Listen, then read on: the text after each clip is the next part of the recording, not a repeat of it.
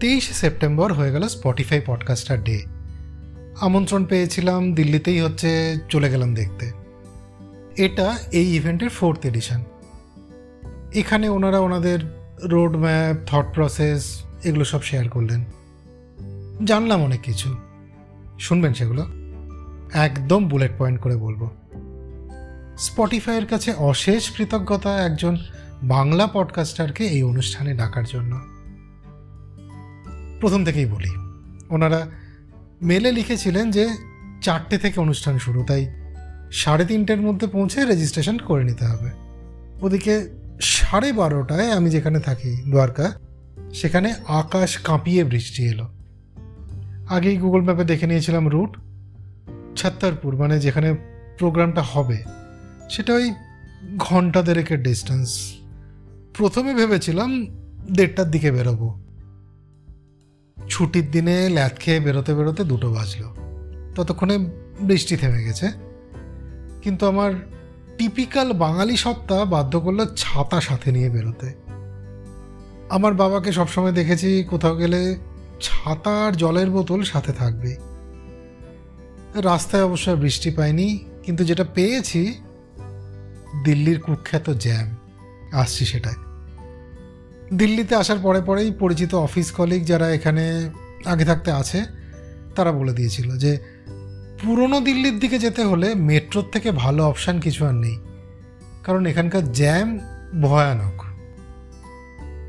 বাড়ি থেকে বেরিয়ে টোটো করে পালাম মেট্রো স্টেশন যেটা পড়ে ম্যাজেন্টা লাইনে আর পালাম থেকে হজখস সেখানে লাইন পাল্টে ইয়েলো লাইন এই হজখস এই মুহূর্তে ভারতের ডিপেস্ট মেট্রো স্টেশন মাটি থেকে পঁচানব্বই ফুট নিচে।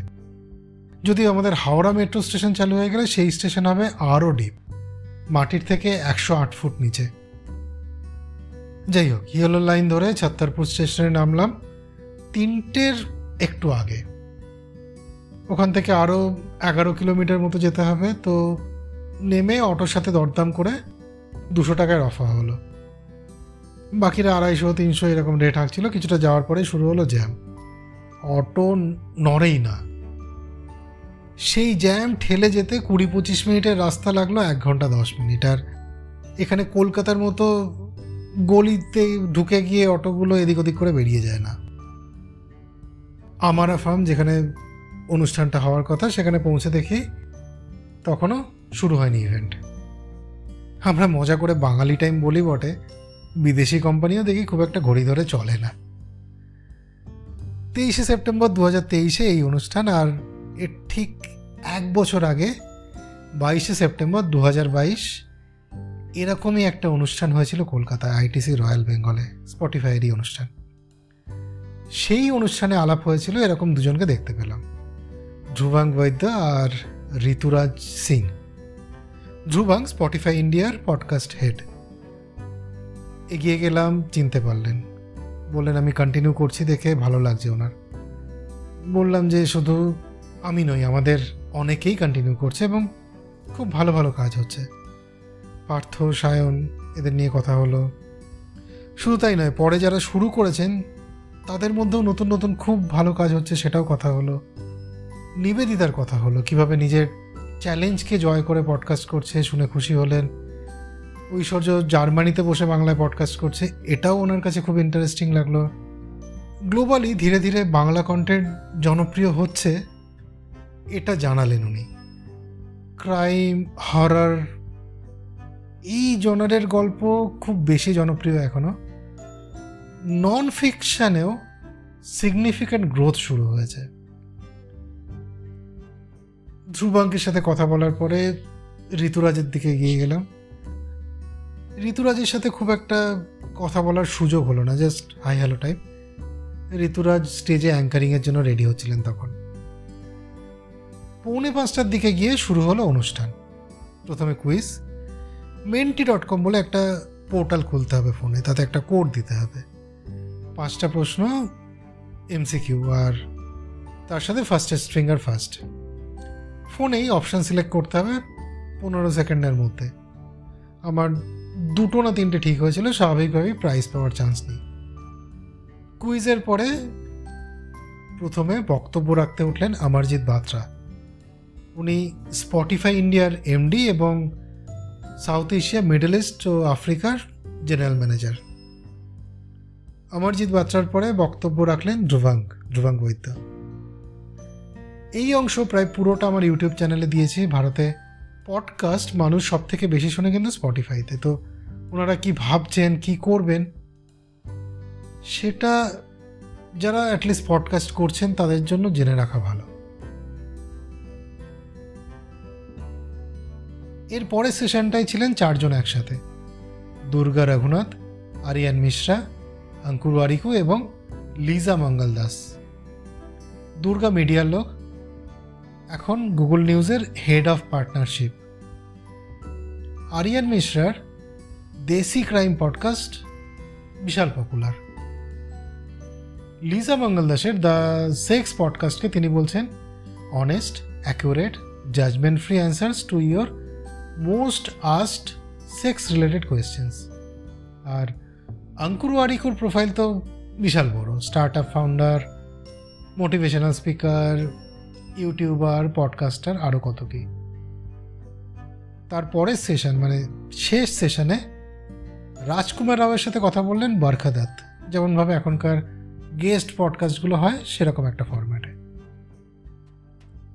তো এইসব সেশনগুলো থেকে বা বাকিদের সাথে কথা বলার সময় আমি কী কী শিখলাম বা আমার কী কী টেকে হবে সেগুলো বলি। অরিজিনালিটি এই কথাটা বারবার উঠে এলো একাধিক লোকের মুখে। আঙ্কুরওয়ারিকু হোক বা রাজকুমার রাও। রাজকুমার বললেন, তিনি শাহরুখের বিরাট বড় ফ্যান তার অভিনয়ে আসা শাহরুখের জন্য। কিন্তু তিনি সচেতনভাবে একদম অন্য ধরনের সিনেমা, অন্য ধরনের চরিত্র করেন। তিনি দ্বিতীয় শাহরুখ হতে চাননি, রাজকুমার রাও হতে চেয়েছেন। আঙ্কুর বললেন, ট্রেন্ডে গা ভাসালে চটজলতি বেশি লোকের কাছে হয়তো পৌঁছানো যায়, কিন্তু তারা থাকে না। ধীরে ধীরে নিজের অডিয়েন্স বিল্ড করা অনেক বেশি ভালো। আরিয়ান মিশ্র একটা দারুণ কথা বললেন। ওনার বাবা কুয়েতে চাকরি করতেন। আরিয়ান অপেক্ষা করে থাকতেন কখন বাবা দেশে ফিরবেন আর কুয়েতে দিনার দেবেন। এক কুয়েতি দিনারের দাম এখন দুশো সত্তর টাকা মতো, তখন আড়াইশো টাকা মতো ছিল। ফলে ওই এক টাকার ভ্যালু অনেক। সেরকমই ইরানের পাঁচশো টাকা মানে আমাদের এক টাকা। রিল, শর্টস এরকম ইরানের টাকার মতো। ইউটিউব, ফেসবুকের একটা ভিউ ভারতের টাকার মতন আর পডকাস্টের একটা কাউন্ট কুয়েতের একটা দিনারের মতন। পাশে বসা আঙ্কুর লিজা, দুর্গা সবাই একমত হলেন। আঙ্কুর যোগ করলেন যে পডকাস্টের ক্ষেত্রে স্টিকিনেস অনেক বেশি, যার একবার শুনে ভালো লাগবে, সে বারবার ফিরে আসবে। আর এটা উনি ওনার নিজের ডেটা বা ফিডব্যাক থেকে দেখেছেন। পডকাস্ট অডিয়েন্স একটা নিশ সেগমেন্ট একটা এলিট ক্লাস যে টিকটক বা রিল দেখে আর যে পডকাস্ট শোনে, তাদের মধ্যে ম্যাচিউরিটি লেভেলের পার্থক্য আছে এবং সেটা থাকবে। আঙ্কুর, একটা খুব গুরুত্বপূর্ণ কথা বললেন, যতক্ষণ না একশো এপিসোড হচ্ছে বা সাতশো দিন ধরে পডকাস্ট করছ, নিজেকে পডকাস্টার ভেবো না।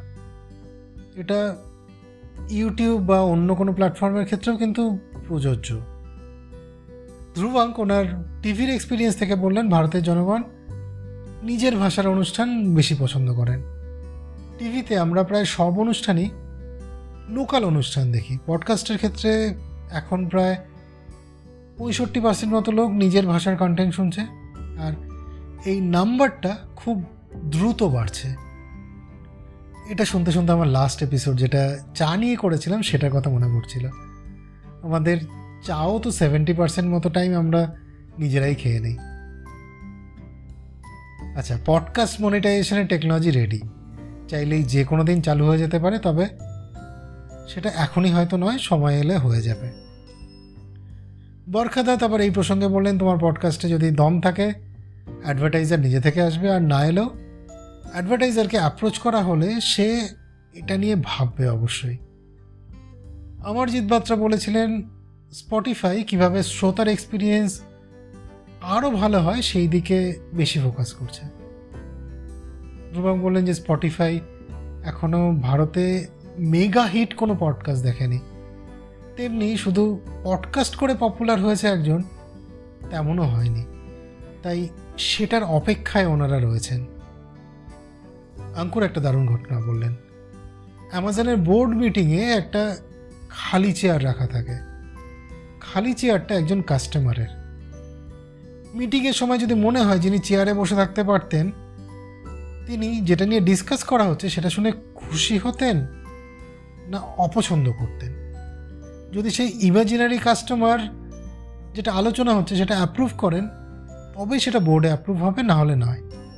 একই রকমভাবে পডকাস্ট বা ইউটিউব ভিডিও বানানোর সময় সামনে কোনো চেনা একজন লোক বসে আছে, এটা ভেবে নিয়ে তার সাথে কথা বলা হচ্ছে, এরকমভাবে বলতে হবে। তাহলে গিয়ে অডিয়েন্সের সাথে কানেক্টটা হবে না হলে নয় পডকাস্টের অডিয়েন্সকে স্টেজে বসে হলের অডিয়েন্স ভাবলে চলবে না। সামনে একটা চেনা লোক বসে আছে, ধরে নিয়ে কথা বলতে হবে। তবে গিয়ে ইমোশনাল কানেক্টটা হবে। অডিয়েন্স কখনোই জিরো সাম গেম নয়। অন্য একজন ভালো করছে বলে আমার অডিয়েন্স তার কাছে চলে যাবে, এরকম ভাবার কোনো কারণ নেই। প্রত্যেকে নিজের নিজের শ্রোতা তৈরি করতে পারবে এবং তারা কো এক্সিস্ট করতে পারে, তাতে বিন্দুমাত্র সমস্যা নেই। শেয়ার করতে হবে। নিজের পডকাস্ট চেনা লোকের পডকাস্ট অচেনা লোকের পডকাস্ট সব কিছু যতক্ষণ পর্যন্ত না পাবলিকের অভ্যাস তৈরি হচ্ছে। ওখানে আলাপ হলো রুদ্রাভ মুখার্জির সাথে। উনি ওনার পডকাস্টের লিঙ্ক কিউআর হিসেবে প্রিন্ট করে ঘুরে বেড়াচ্ছিলেন অনুষ্ঠানে। আপাতত এই কটাই মনে পড়ছে। আর কিছু মনে পড়লে পরের এপিসোডগুলোতে বলে দেবো। প্রোগ্রাম শেষ হলো সাতটার একটু পরে। তারপর খানা পিনার বন্দোবস্ত ছিল। আমি সেদিকে না তাকিয়ে বেরিয়ে পড়েছিলাম, কারণ অনেক দূরে ফিরতে হবে। যাওয়ার সময় দেখেছিলাম যে কলকাতার অটো জ্যামে পড়লে এদিক ওদিক গলি দিয়ে ঠিক বের করে নেয়, এরকম যাওয়ার সময় দেখেছিলাম কলকাতার অটো জ্যামে পড়লে এদিক ওদিক গলি দিয়ে ঠিক বের করে নেয়, এখানে সেরকম কিছু নেই। জ্যামে পড়ে আছে তো পড়ে আছে। আমি বেরিয়ে রাস্তায় অটো পেলাম না, অ্যাপ ক্যাবও পেলাম না। একটা ট্রাভেলার গাড়ি পেলাম, কুড়ি টাকায় মেট্রো স্টেশন ছাড়বে বলল, আমি কথা নাম্বারই উঠে পড়লাম। আধ ঘণ্টার রাস্তা আসতে দু ঘণ্টার ওপরে লাগল এত জ্যাম খাবার নিয়ে ঘরে ঢুকতে ঢুকতে সাড়ে দশটা। হেকটিক কিন্তু স্যাটিসফাইং একটা দিন গেল। আর এই এপিসোডটা বড় হলো, জানি, কিন্তু এত বড় একটা ইভেন্ট থেকে, এর থেকে ছোট করে কিছু বলা কঠিন হতো। আর কথা বাড়াবো না, ভালো থাকবেন। বাংলা পডকাস্ট শুনতে থাকবেন। আর চলি, টাটা।